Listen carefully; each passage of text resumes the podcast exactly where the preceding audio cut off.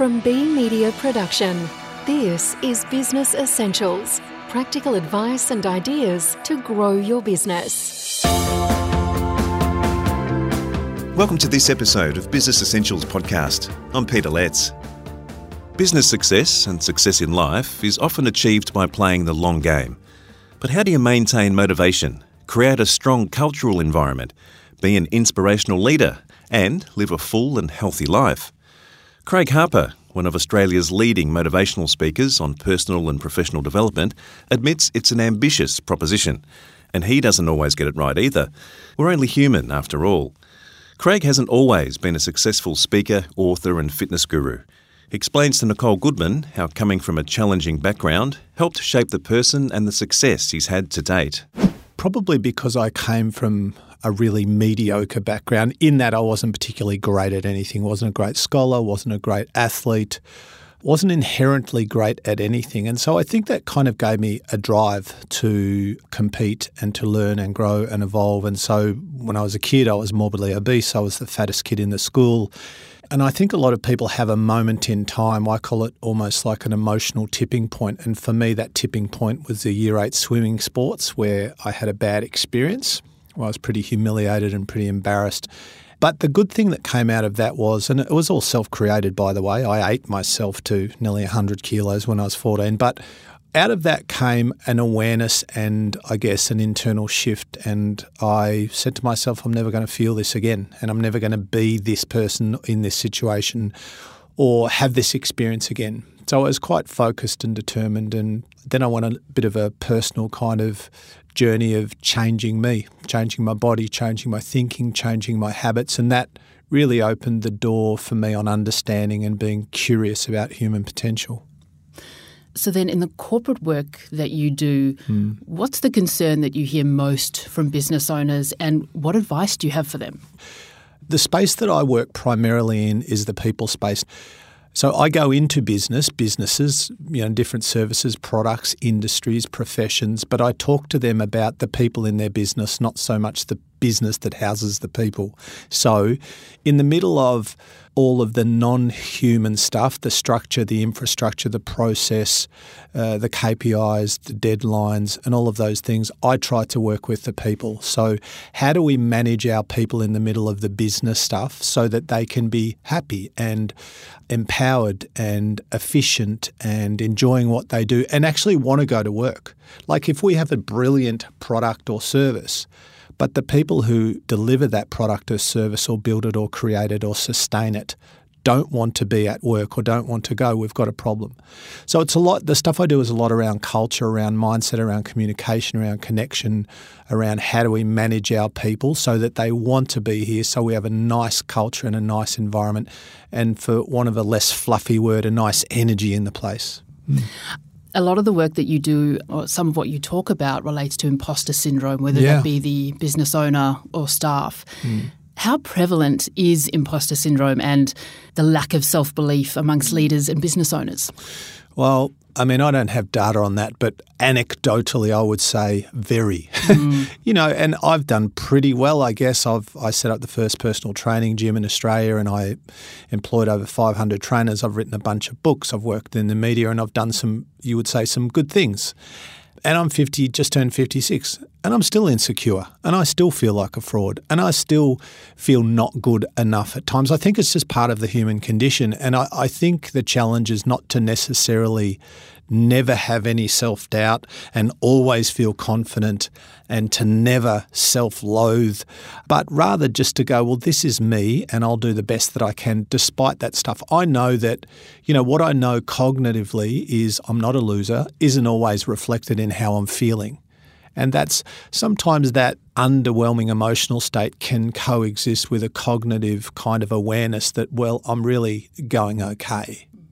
I think sometimes we try to almost wean the humanity out of ourselves where, no, I can never fear, I can never have self doubt, I can never overthink. Well, that's just not going to happen. It's not practical. Mm. And so, despite my peaks and troughs, despite my strengths and weaknesses, and my faults and flaws, and all the good stuff and the bad, in the middle of all of that, I'm just going to do my best. Mm. I'll do my best. And I know that sounds cheesy and cliche, but it, it is just true. What's in my control? Well, choices, decisions, behaviors, actions, reactions, you know, what I do with my body, what comes out of my mouth, what I do with my genetic potential, what I do with my resources and knowledge, all in my control. What's not in my control? How people will respond, what the market's going to do, you know, where this business goes or, or where this industry goes or doesn't go, what the government's going to do, the weather tomorrow. So a lot of it is really about what can I manage and what can't I and where is my focus. The other thing that you talk a lot about is leadership. Hmm. So, in your estimation, what do you think makes a great leader? There are a myriad of things I believe that make a great leader, but very high on the list is, you know, emotional and social intelligence. One of the questions that I ask CEOs, managers, leaders is what's it like being around you? What do you think the you experience is like? And they recoil because they've never thought about that. And this is a little bit opening the door on emotional intelligence, like I said, but also self awareness and consciousness. Because even me, as a professional communicator and author and all of those things, my intention is not always the other person's experience. And the only person who lives in my head or my thoughts or my ideas is me. And so when our job is to lead and coach and teach and mentor and empower others, it really matters that we understand the people that we work with and that we care about them. Now, Craig, you've decided to do a PhD. What is this PhD on and why are you doing it? Well, I've got too much free time, clearly. Clearly. I'm just I'm at a loose end. Yeah. I thought I've got to get out of the hammock. I'm doing a PhD in neuroscience and I'm focusing on the relationship between what we call motivation. You know, I'm motivated, I'm inspired, I'm in the zone, I'm excited, that emotional state of being motivated. I'm analysing um, or I'm exploring the relationship between that and creating lasting change. So, in other words, what role does motivation play in success, if any, big or small? What role does motivation play in achieving our goals and keeping them and sustaining them? So, as you alluded to before, you're a little bit busy. You write books, mm. you host a podcast, the You mm. Project, you do speaking events, you manage a couple of businesses, and you train at the gym mm. religiously, and now this PhD. How do you find time to rest and recover? So I, I don't know if it's inbuilt or it's something that I've developed, but I'm fortunate in that I can switch off instantly, like almost instantly.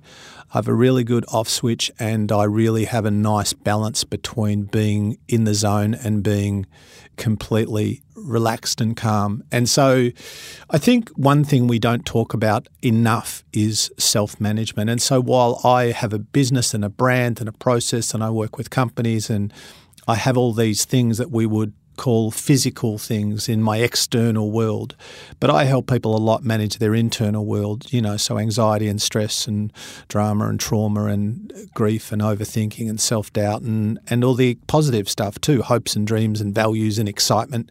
So for me, I've really gone deep in the last decade or so trying to figure me out so that if I can't understand me and how I work, I definitely can't help others in that space. And so as much as I encourage people to build a great life, I encourage them to build a great self in the middle of that life. What is your advice then for business owners that are putting in the 16, 18 hour days and can't seem to even get a run in, hmm. let alone start a PhD or do half the things that you're doing? Yeah, it's, sometimes it's tough when you're grinding and you feel like you're doing everything you can. I don't have a, a magic answer to that, but what I'll say is that it's hard to be objective about the thing you're in the middle of. So Gerber spoke about working on the business, and I know that's a very old book now, but on the business, not just in the business. And if you're in it, it's hard to all that. And it's kind of true, you know. And I think the interesting thing is we quite often have a level of perspective and objectivity and awareness about our life or our situation when we're on holidays. Because we're geographically somewhere else, we're mentally and emotionally somewhere else, and things become clearer. So there's a difference between working a lot and working efficiently and being busy. Some people are very busy, but they're not getting much done. And so then it would come down to looking at, you know, the processes and the protocols and the way that we're doing things. And again, there are a myriad of things around this, but sometimes it's great to just hit the pause button, step back and go, okay, what's working? What's not working? What am I doing well? What am I not doing well? What's the best use of my time, knowledge, skills, and resources, considering where I want to be in six, 12 months? Craig Harper, motivational speaker, personal and professional development coach. And that ends Business Essentials podcast. So you don't miss out on future episodes, why not subscribe? And if you found this valuable, we'd love you to leave a review. For further information about us, or if you'd like to listen to more interviews like this one, visit businessessentials.com.au. We hope you've enjoyed Business Essentials podcast. I'm Peter Letts. Thanks for listening. This Business Essentials podcast has been produced by B Media Production, building engagement and adding value through quality audio communication.